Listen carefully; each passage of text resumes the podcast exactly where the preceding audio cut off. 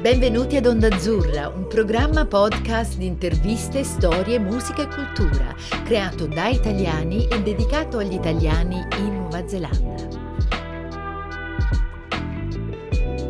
Benvenuti ad Onda Azzurra, la voce degli italiani in Nuova Zelanda. Oggi vi presentiamo un nuovo episodio della serie tematica I viandanti della cultura. Conversazioni letterarie tra Federico Magrin e Marco Sanzogni. Prima di incominciare, vi ricordiamo che questo episodio è realizzato grazie al supporto dell'Ambasciata d'Italia a Wellington, al Servizio dell'Italia in Nuova Zelanda e del Ministry for Ethnic Communities, che promuove la diversità e inclusione in Aotearoa. Io sono Federico, scrittore, saggista e giornalista. Io sono Marco, scrittore, docente universitario e traduttore. La puntata di oggi parte da una persona plurisemica, potremmo dire, una scrittrice che è poetessa, archeologa, Flaminia Cruciani. Flaminia Cruciani la vuoi introdurre tu, Marco, che è una tua amica? La Flaminia è, è un personaggio eh, raro proprio per, eh, per, quello che hai appena detto. Eh, è una persona meravigliosamente disposta a 360 gradi eh, come persona, quindi dal punto di vista umano e come professionista, archeologa, esperta di psicologia della mente umana, poetessa, scrittrice, operatrice culturale, eh, una di quelle persone eh, che meriterebbero certamente più spazio e più visibilità in un panorama letterario, culturale molto monotono e molto asfittico, ma questa è un'altra storia e questa è la ragione per cui ne parliamo oggi. Certo. Noi ci soffermiamo sempre sulle, sulle persone scomode che cercano di rompere delle brecce nelle mura del panorama italiano un po' sordo. Partiamo da questo testo che ci ha inviato in anteprima, che non è ancora stato pubblicato, ma che uscirà. Un testo che parla molto di questa figura centrale, di una, di una figura quasi eroica, di una di un, di un individuo solitario che, che, ricerca un amore e una passione con un solista. Lei ha tentato di descrivere la vita di un solista e, e c'è molto della musica in questo, in questo testo. Uh, c'è molto della musica, ha fatto molta ricerca. Flaminia avrebbe voluto essere con noi, ma come al solito noi siamo agli antipodi di quella penisola italica uh, di cui abbiamo tutti memoria e starà dormendo a questo punto, però ci ha inviato delle belle parole che leggeremo dura- durante questa puntata. Io partirei da una citazione di questo testo che ci ha inviato in anteprima, che non è ancora stato pubblicato, ma che eh, credo presto sarà nelle librerie. In questo ritratto della vita di un solista lei dice una certa.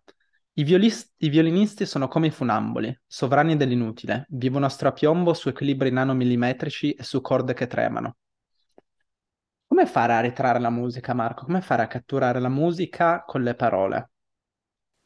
Beh, io credo che il linguaggio della musica sia quello più vicino al linguaggio della poesia e eh, Flaminia ha un dono e una capacità che noi non abbiamo, è archeologa, lei va eh, in, ciò, in, quello che rimane, è, eh, è costruita e programmata intellettualmente ed emotivamente a recuperare, al recupero eh, Lezioni di immortalità, eh, libro straordinario uscito per Mondadori, eh, diciamo parte prima di questo quatt- quattro quarti, eh, solo Flaminia può fare queste cose. Io l'ho sempre definita un po' la sacerdotessa eh, che prevede il futuro perché è in grado di preservare quello che resta del passato e lo vive in un presente che la schiaccia perché lei ha un linguaggio che è fuori dal tempo e dello spazio.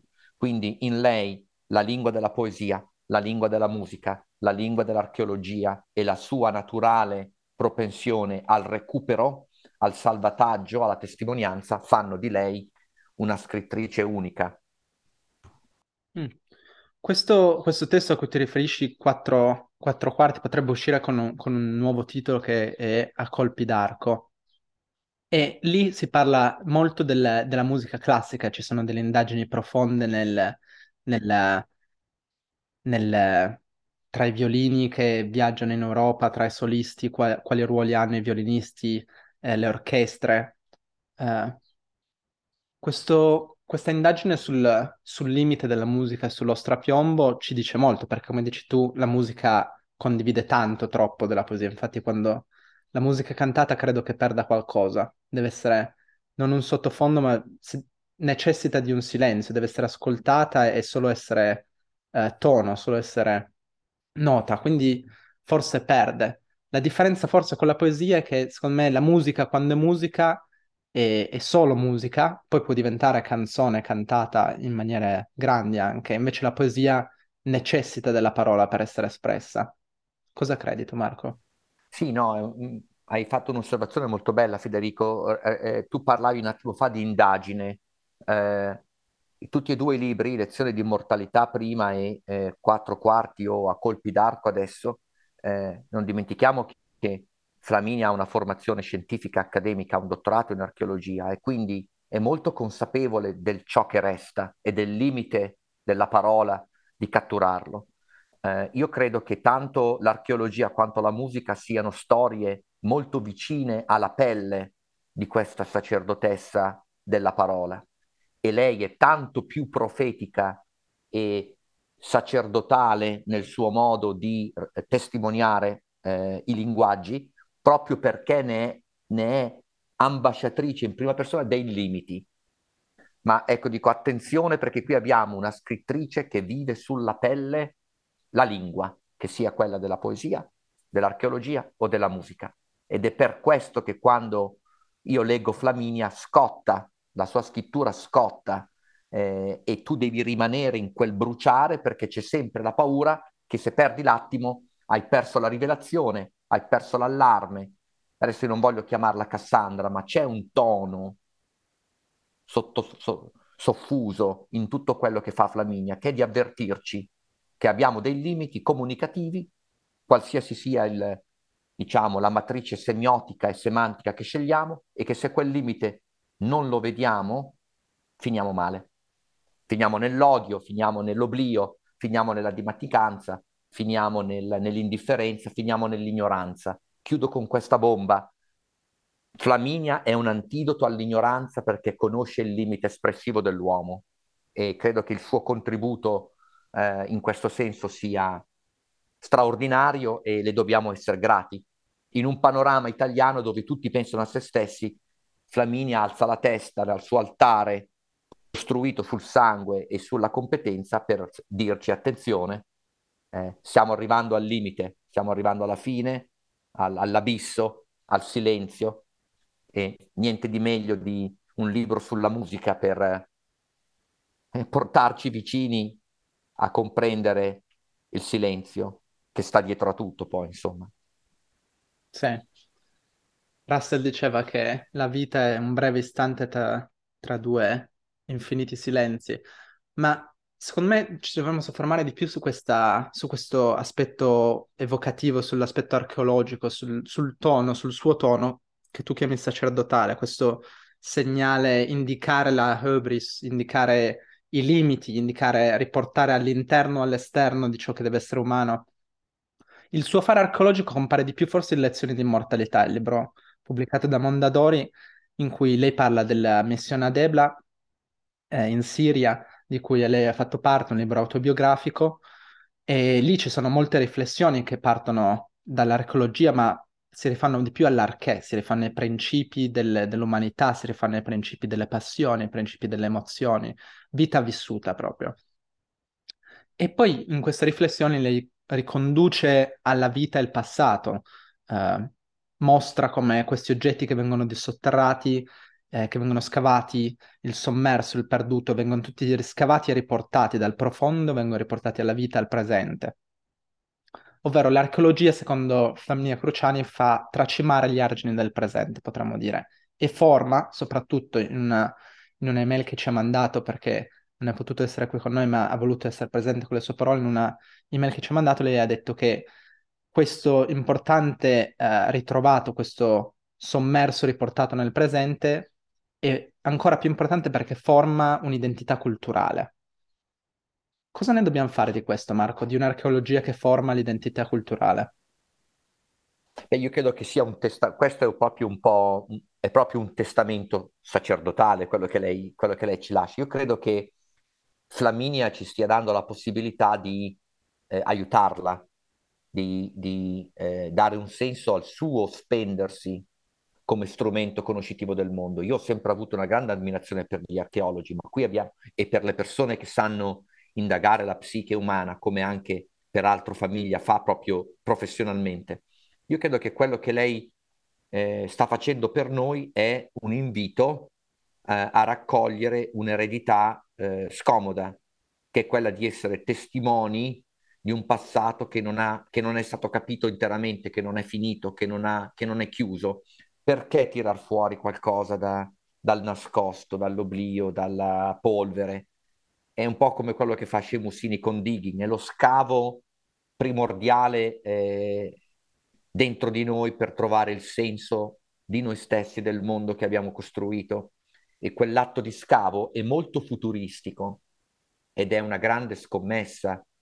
Perché la fa Flaminia? Io gliel'ho anche detto, la sua non è una scommessa, la sua è una profezia, è molto diverso. Lei vede, lei vede che ne... un po' come i Maori che danno, eh, guardano al futuro con le spalle, l'occhio è rivolto al passato, la chiave è lì. Ecco, io vedo Flaminia ergersi di spalle eh, verso quel passato che lei sa salvare tecnicamente perché è archeologa, quel passato che sa capire perché indaga la psiche umana e poi con la musica, eh, chiaramente quella è anche un po' il linguaggio dell'anima, ehm, ci porta vicino a quel limine eh, che è poi un po' casa sua, te l'ho descritta bene, io l'ho detto, l'ho sempre la vedo con un abito lungo, un po' su un, un palco di Carnegie Hall a New York, eh, quasi operistica, però attenzione che qui abbiamo una persona estremamente profetica e quindi estremamente pericolosa. Poi, eh, affari nostri, cioè l'eredità Federico è mettere in atto eh, il suo insegnamento. La sua scrittura in prosa e in versi è un dono mm, profetico e sta a noi attuarlo nella nostra vita e portare avanti quell'operazione di salvezza, di recupero che ci garantisca un futuro umano. Arriviamo uh, fra poco alle poesie. Io mi soffermerei ancora sulle lezioni di mortalità perché questa è, è, un po' l'opera che mi ha colpito di più. Non, non so se sia il fatto che sia uno dei primi esercizi di prosa suoi, cioè questo cercare i cosmi di significati sotterrati, questo cercare l'orizzonte del nascosto. Mi, mi affascina soprattutto per eh, il pensiero che tocca il limite. Lei vede l'archeologia come un movimento verticale, orizzontale, un movimento che ricerca tutto e, e trova spesso, che eh, riporta l'abisso un po' al presente. E, e a me è piaciuto molto un pezzo in cui le dice che gli occhi degli archeologi sono sempre rivolti verso il basso, dove la vita antica è diventata radice, reliquia, impronta, traccia, frammento, e sotto la stratificazione, all'altezza della memoria, il suo battito cardiaco risponde ancora. Ecco, l'archeologo cerca dove la superficie intarsiata di abisse si incurva un po' nel dirupo per tornare ai livelli delle altezze e riporta qualcosa al presente. Questo movimento è, è assolutamente poetico, come dicevi tu, la poesia e l'archeologia si, si intersecano continuamente in movimenti sinusali. E allora ai confini del profondo appare qui un'accidentalità, una, una materia, una forma che era stata inabissata, l'accidentalità della superficie. Al fondo, infine, compare la superficie del profondo. E allora gli archeologi devono fare questo, devono riportare, espungere il basso dalla sua, bas- dalla sua bassezza e ridare dignità, ridare altezza al profondo, a quello che era stato dimenticato.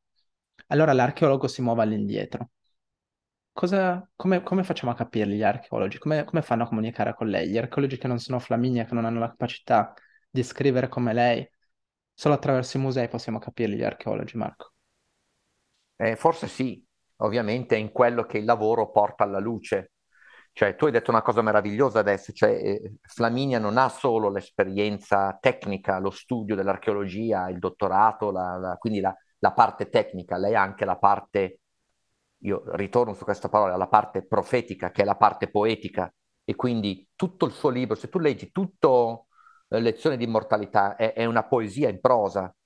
E, c'è, c'è, c'è, e, io a volte ricordo di averlo letto in un paio di, di stesure in corsa eh, alla pubblicazione, poi dopo hai l'impressione che eh, la, voce, che la voce lirica, che la poesia cerchi di farsi strada nell'archeologia, poi invece rimane questo senso di compostezza, di precisione, di sicurezza che viene dall'esperto, che viene dalla tecne, che viene dalla, dall'aver toccato con mano eh, lo scavo, dall'aver recuperato. Ecco, forse eh, la poesia ha qualcosa da imparare dall'archeologia più che viceversa. E in Flamini abbiamo questa anche strana commistione, commistione di generi, eh, però eh, sono d'accordo. Eh, mi è venuto in mente ascoltandoti una poesia di Scebusini che parla della, della, dell'11 settembre, quando le torri gemelle vengono, vengono abbattute, cadono dopo gli attacchi terroristici e dice la fortuna no, che colpisce poi ciò che era in alto va a terra e ciò che è a terra eh, viene innalzato, viene recuperato. E, ecco, e, e, e Flaminia fa questo nel suo libro. Eh, e, e, e credo che poi, ecco, tocchi a noi cercare di traslare le sue parole in altri contesti, in altre situazioni.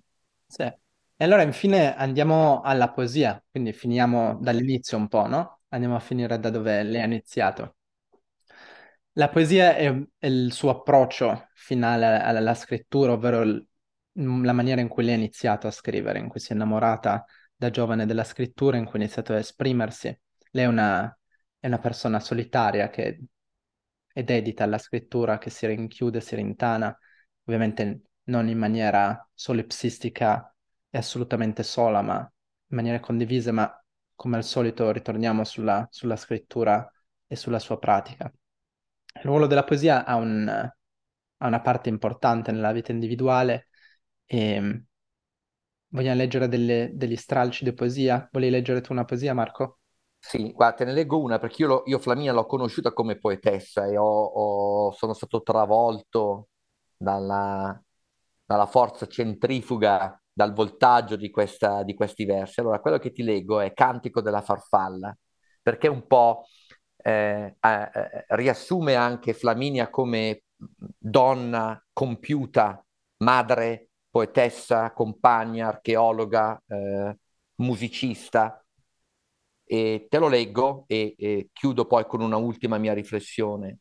Dormo con te nel battito insonne di petali che hanno sbagliato fiori e ti sogno spegnere le candeline del compleanno sulla mia testa e dimentichi il nostro, mone, il nostro nome comune, gli uccelli truccati che cantavano sugli altopiani della mia schiena, i tuoni come salmi nei capelli, mentre reciti a memoria la mia corona di fuoco, l'anello di cenere preso al volo, con gli occhi allagati di folgore che diventano ruderi. Eccolo qua, che diventano ruderi.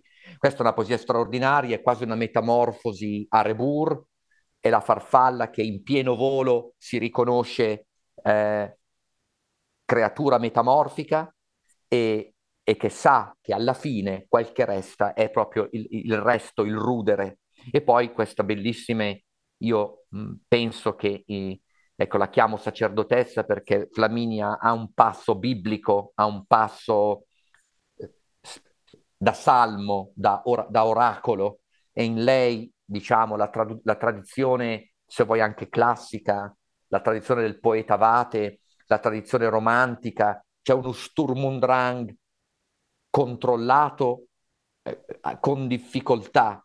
Ecco, tutto però è composto in una, in una scelta. Prima tu, così chiudiamo, parlavi del momento nanomillimetrico dell'arco del violinista che va a prendere la nota, che col dito va in quel preciso punto della corda per avere la nota precisa che, no, che non cala, che non cresce. Ecco, lei fa questo con la parola.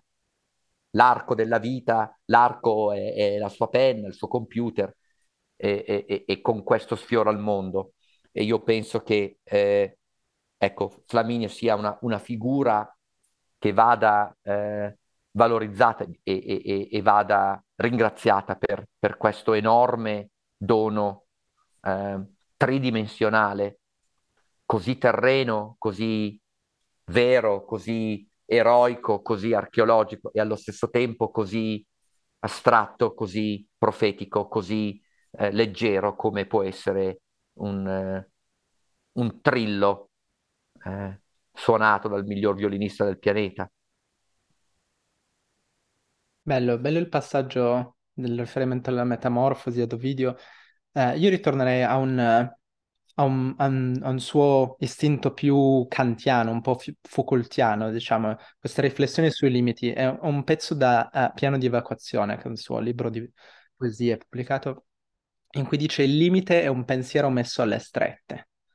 Quindi il limite diventa un'entità, non un'entità che, che divide, ma un'entità che uh, raccoglie, perché è messo all'angolino ma raccoglie, è un, è un muro, è un, è un, confine, è un qualcosa che eh, dà dei limiti al, al, pensiero in cui ci si può esprimere, quindi la poesia si muove in quei dintorni lì. E questa, all'interno di questa riflessione Flaminia mi faceva notare che la poesia interroga, risponde, deve perturbare, scuotere. La poesia è un movimento costante, è un'accelerazione, non è una, una staticità del verbo, una staticità della parola che alla fine rischierebbe solo di ammuffire.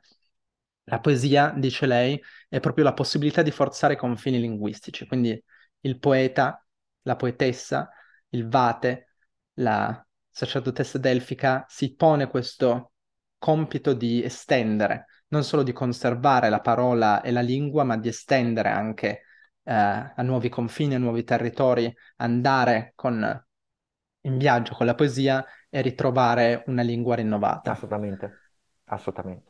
E, e questo in, due, in, in, in, essenza, proprio come l'hai detto tu, è questo il piano di evacuazione, insomma ce l'ha, ce l'ha approntato, ce l'ha apparecchiato, ma con grande sofferenza, con grande sforzo, con grande intensità, che poi non, non pesa nel dettato lirico, questa è la sua bravura, ma eh, forse per poter, ecco, chiudere un'analisi che forzatamente breve, eh, quel cantico della farfalla eh, è, una, eh, è una ode alla libertà dentro al limite, cioè una libertà che non, che non è figlia di un capriccio o di, un, di una rivoluzione, di una ribellione, è una libertà profondamente consapevole perché agisce, nasce, cresce, esce dal limite. Quindi anche il limite è un dono eh, e nostra, eh, il nostro ruolo è quello di lasciare ai nostri confratelli e alle nostre consorelle tracce credibili per un piano di evacuazione. Poi se vogliamo sparire e vogliamo annientarci, beh, direi che ogni giorno abbiamo tante sollecitazioni in quel senso.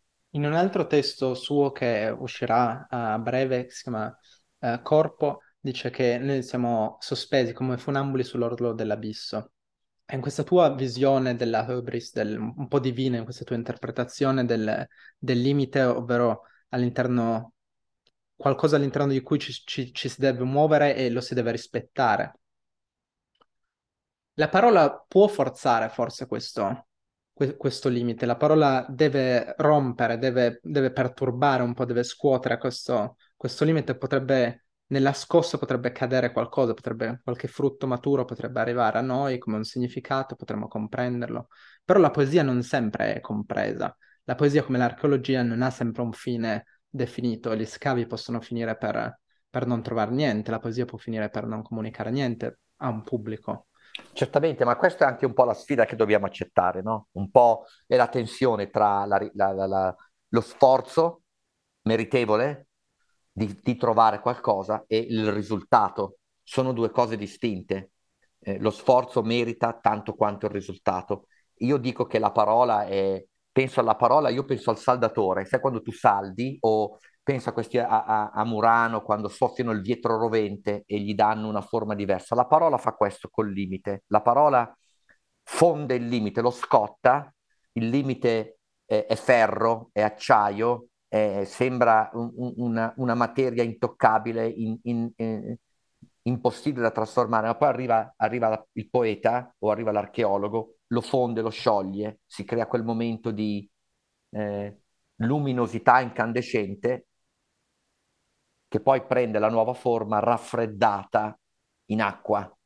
Eh, tu senti proprio il, quasi fischia, no? quasi un fischio, eh, l'acqua che evapora e abbiamo la nuova forma. Io credo che questo sia il dono della poesia. Poi, eh, che a noi piaccia l'acciaio prima oppure dopo la saldatura, che a noi piaccia il vetro lavorato o non lavorato, che preso il vetro in mano, preso l'oggetto, lo lasciamo cadere, si frantuma e passerà un'altra Flaminia a trovarlo come reperto di testimonianza di un qualcosa che è successo, questo ce lo dirà il tempo. Intanto proseguiamo la nostra ricerca dentro i limiti che la vita mortale ci, ci impone. Certo, io finirei ritornando un po' con, con la brezza poetica, ritornando alle memorie, ritornerei a leggere un pezzo del A colpo d'archi, questo testo che deve ancora uscire, ma che è pieno, come dicevi tu, lei anche in prosa sfiora la poesia, cerca con un istinto, con uno sforzo continuo di, di toccare la poesia. E allora ritorno alla, alla vita di un solista. E in, in chiusura del testo le scrive i solisti sono persone violate, con il cappio al collo, che vivono continuamente nella paura di tradire lo spirito, di mettere un piede di troppo nell'umanità, ma hanno bisogno di quel pericolo, di vivere sullo strapiombo. Ecco, questa è una riflessione profonda e leggera allo stesso tempo, che parla della musica e, e non solo, perché parla dell'umanità e parla di tutto quanto ci può interessare. I solisti sono persone che stanno al di là di un coro, ma che fanno parte di un'orchestra, che conducono perché sono principi primi della musica all'interno di un'orchestra. Essere soli ed essere in un gruppo. Essere sullo strapiombo, ma essere anche leggeri, pronti a volare. Possiamo finire con queste parole qui su Flaminia. Tu che vuoi dire, Marco? Assolutamente. E una volta arrivati sull'orlo del precipizio, eh, abbiamo una sola speranza veramente da nutrire. Troviamo qualcuno che ci spinge giù, troviamo qualcuno che ci tira indietro, oppure non troviamo nessuno. Ecco, credo che sia eh, importante continuare a viaggiare, spingersi sempre oltre, eh, piuttosto che rimanere statici, ecco, e fermi, e bloccati, impauriti, eh, chiusi quindi di nuovo ringrazio Flaminia per tutto quello che mi ha insegnato e mi ha dato eh, con la sua scrittura. Ottimo. Grazie per averci ascoltato e vi ricordiamo che ci sarà una prossima puntata con un grande della musica probabilmente. A presto. A presto. Avete ascoltato Onda Azzurra, la voce degli italiani in Nuova Zelanda. Vi ricordiamo che potete trovare tutti gli episodi sul sito ondazzurra.podbean.com e su Spotify, Apple Podcast, Google Podcast o sulle vostre piattaforme preferite.